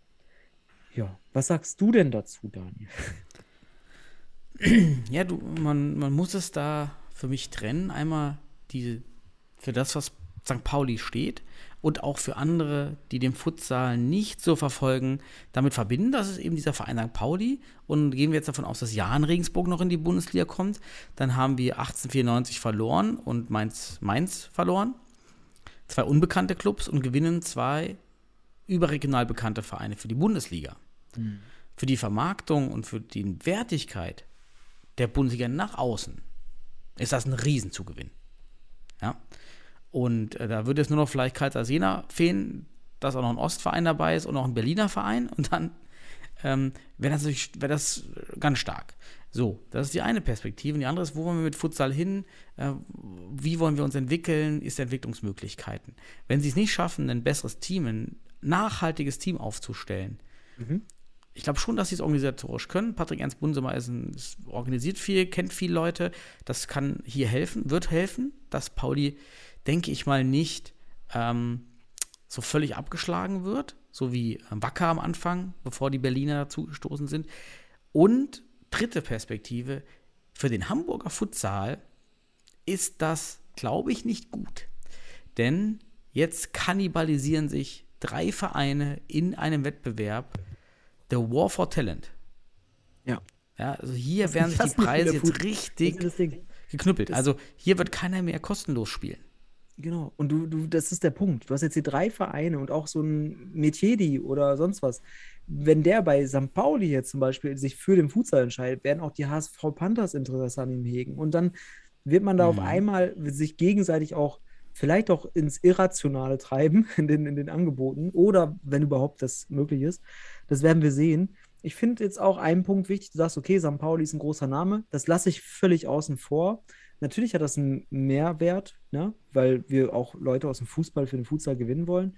Für mich ist das kein entscheidender Faktor. Ich habe da jetzt gerade echt nur für, das, für die Entwicklung auf sportlicher Basis das, ja, das, das, das Problem mit der Nachhaltigkeit vielleicht aufgezeigt. Ähm, ja, aber du hast recht, dieser War for Talents ist in, natürlich, du bist jetzt in auch einer Millionenstadt Hamburg, cool, aber ja, wir sehen das ja auch in der Vergangenheit. Guck mal, Wackert beispielsweise kriegt kein ordentliches Team rein aus Hamburger Spielern hin, brauchen äh, mhm. fünf, sechs Spieler oder gefühlt aus, aus Berlin, äh, um, um wettbewerbsfähig zu sein. Also man sieht schon, dass, ja, ich sag mal, dort äh, das, die, das Spielerkapital in Hamburg auf ja, kurzfristiger oder ja, auch kurzfristiger Sicht relativ mhm. rar ist. Die H S V Panthers sorgen vor, haben sich verstärkt. Ähm, Was halt schön ja. wäre, wenn es Sankt Pauli schafft, Sponsoren irgendwie für das Futsal-Team zu gewinnen, dass man einen Meteji, einen Dispo-Brüder, Subasic für den Futsal bindet. Ja, dass sie wirklich rein Futsal spielen, sich dann auch taktisch entwickeln und das noch draufsetzen. Juri Jeremie wird er dann wieder fit sein, der auch das Futsal-Know-how mitbringt. Das wäre halt schön. Ne? Also das kann man, das kann hier auch bestehen und das kann auch entstehen, weil ich die Ressourcen hier besser finde. Einmal vom Verein, vom Verantwortlichen her, der hier leitet, sehe ich hier mehr Potenzial. Das könnte gut sein, wenn man es eben schafft, mehr die Kraft, die man hat, da auf die Platte zu bekommen mit diesem ja, mit diesem, wie, wie wir gesagt haben, mit diesem emotionalen Gewinnen und ein bisschen nicklig sein und dann den Gegner verwirren, so, ja, damit kommst du da rein, aber du willst auch nicht mehr da oben raus. Und dann darauf hoffe ich, dass Pauli nicht raus will, sondern da mitspielen will.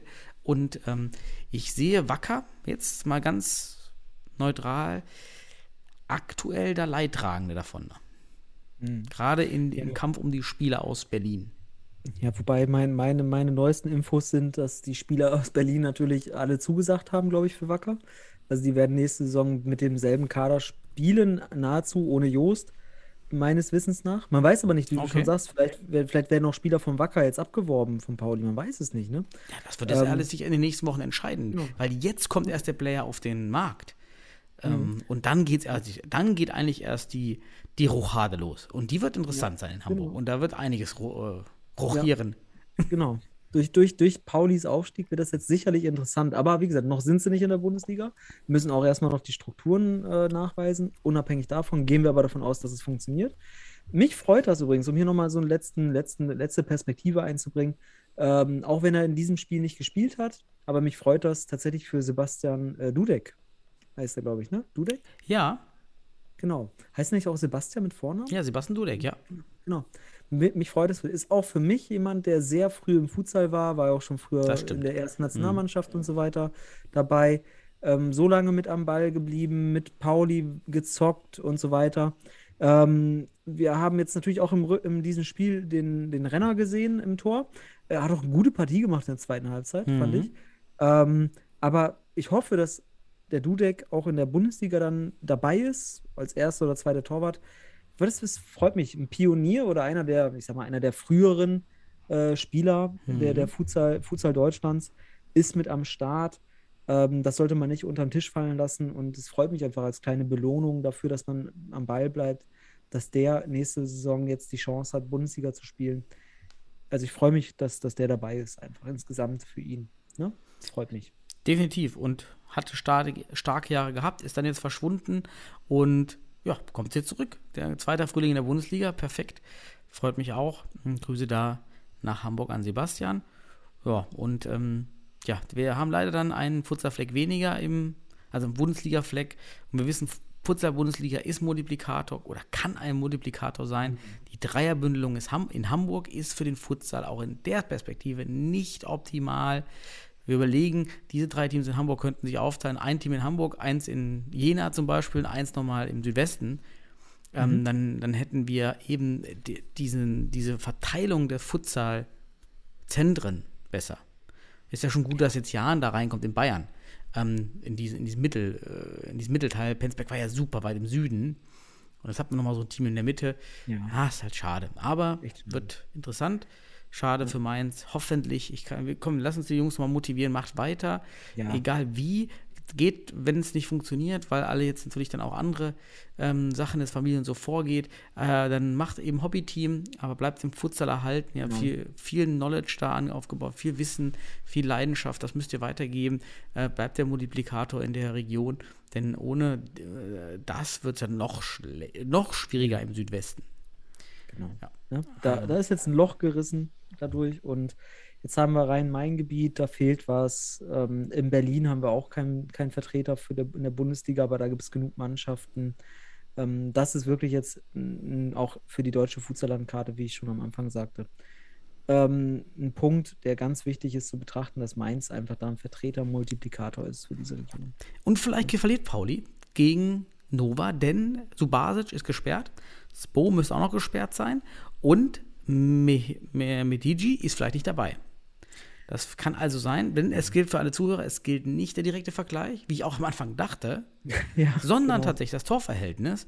Und da Mainz durch das zehn zu eins erstmal grundlegend ein besseres Torverhältnis hat, kann es also sein, bei einem Sieg von Mainz gegen, ähm, gegen Nova und gleichzeitige Niederlage von Pauli gegen Nova, ist dann doch Mainz dabei. Das dürfen wir trotzdem nicht vergessen, denn mhm. ähm, auch Nova kann sich vielleicht noch ein, zwei Spieler holen, kurzfristig. Und Pauli muss nicht in Bestbesetzung antreten gegen Nova. Also es ist mhm. da schon noch eine Chance da, dass es nicht so ausgeht. Wir haben jetzt den, den Fall ja. diskutiert, es geht so aus, weil der andere Fall ist ja einfach, es bleibt, wie es ist und Mainz ist weiter dabei. Also Ja.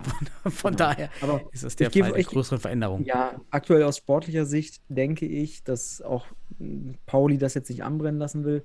Und sie können jetzt am Samstag in die Bundesliga sportlich aufsteigen mit einem Unentschieden gegen den Nova Club. Ne? Also, ach, warte mal, Unentschieden? Jetzt muss ich gerade mal rechnen. Ja, Unentschieden reicht. Ja.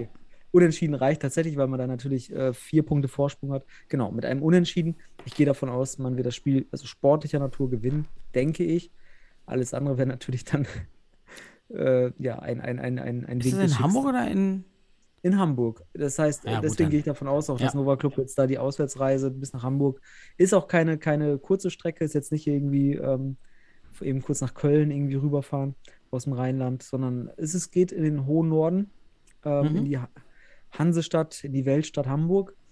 Und ja, vielleicht sehen wir am, am Samstag dann den ersten Bundesliga-Aufsteiger sportlicher Natur und zwar mit Sicherheit dann sportlich. Während oft in der anderen Relegationsgruppe dann auch noch alles dann rein rechnerisch im, im Spiel, im letzten Spiel entschieden wird. Jo, okay. Ja, dann sind wir durch, würde ich sagen. Sind wir durch, Daniel? Super.